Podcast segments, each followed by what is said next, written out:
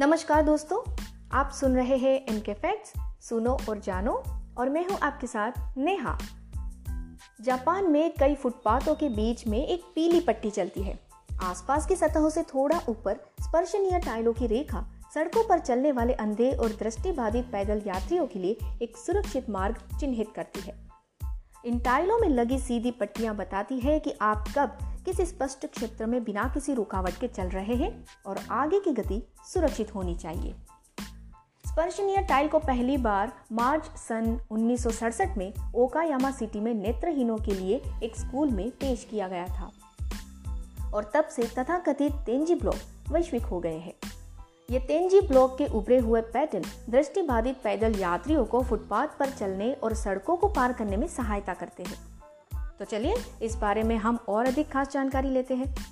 शुरू करते हैं।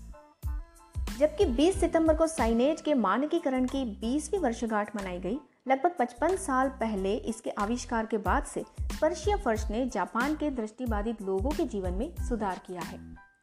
यहाँ तेंजी के कई अर्थ है, जिनमें से एक ब्रेल की जापानी प्रणाली के लिए शब्द है। इसीलिए तेंजी ब्लॉक ब्रेल ब्लॉक को संदर्भित करता है। ये एम्बेडेड प्लेटें दृष्टिबाधित लोगों को दृष्टि के बजाय स्पर्श के माध्यम से अपने वातावरण में नेविगेट करने की अनुमति देती है।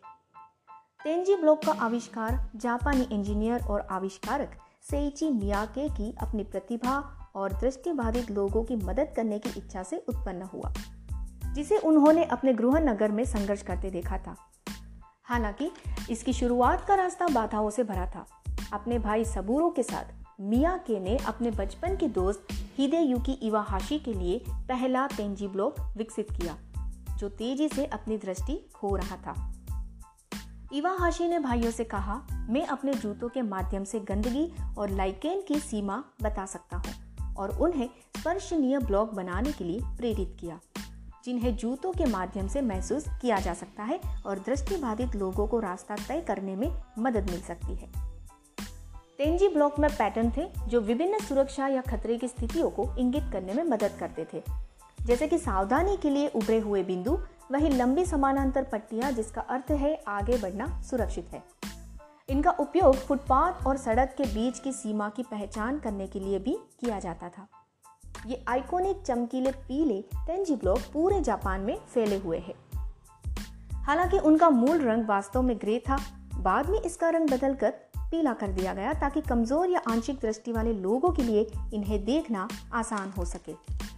अब अगर हम इसका इतिहास देखें तो सन 1970 में मियाके की किस्मत तब बदल गई, जब Osaka prefectural school for the blind के एक संकाय सदस्य ने ओसाका में अबिकोचो स्टेशन के प्लेटफॉर्म पर एक तेंजी ब्लॉक रखा, जिससे अन्य स्टेशनों को भी इसका अनुसरण करने के लिए प्रेरित किया गया।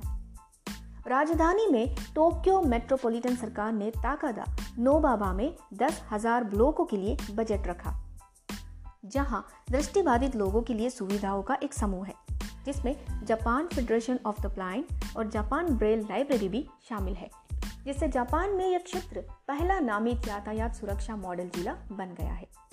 और इस पहल की सफलता के साथ पूरे जापान में अन्य नगर पालिकाओं द्वारा स्पर्शीय फर्श की शुरुआत की गई। स्वास्थ्य, श्रम और कल्याण मंत्रालय ने घोषणा की कि दृष्टिबाधित लोगों के लिए एक यातायात सुरक्षा मार्गदर्शन प्रणाली उसके नए मॉडल सिटी प्रोजेक्ट के वितरण में आवश्यक थी। और जापान नेशनल रेलवे ने देश भर के स्टेशनों पर स्पर्शीय फर्श स्थापित करना शुरू कर दिया। इससे अंतरराष्ट्रीय मानकीकरण संगठन से वैश्विक मानक का एहसास हुआ। यूनाइटेड किंगडम, ऑस्ट्रेलिया और संयुक्त राज्य अमेरिका प्रौद्योगिकी के शुरुआती अपनाने वालों में से कुछ बन गए।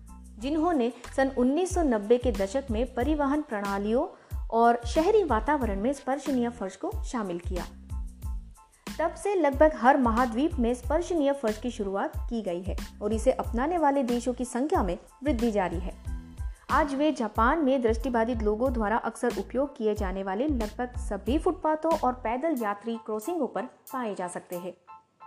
जापानी कानून के अनुसार 2000 वर्ग मीटर से अधिक की सभी इमारतों में सीडीओ, एस्केलेटर, रैंप और प्लेटफॉर्मों जैसे संभावित खतरों के पास ऊँची सतह होनी चाहिए। रेलवे स्टेशन के बाहरी क्षेत्र के चारों ओर तेंजी ब्लॉक भी होने चाहिए। साथ ही ऐसी टाइलें भी होनी चाहिए जो स्टेशन के प्रवेश द्वारों से लेकर मानव युक्त बूथों या प्लेटफॉर्मों तक फैली हो। आशा करते हैं आपको हमारा ऑडियो अच्छा लगा होगा। अगर अच्छा लगे तो अपने दोस्तों के साथ ज़्यादा से ज़्यादा शेयर ज़रूर कीजिएगा। साथ ही हमें रेटिंग देना बिल्कुल भी मत भूलें। ऑडियो सुनने के लिए धन्यवाद। मिलते हैं आपसे अगले एपिसोड में। तब तक के लिए अलविदा। जय हिंद।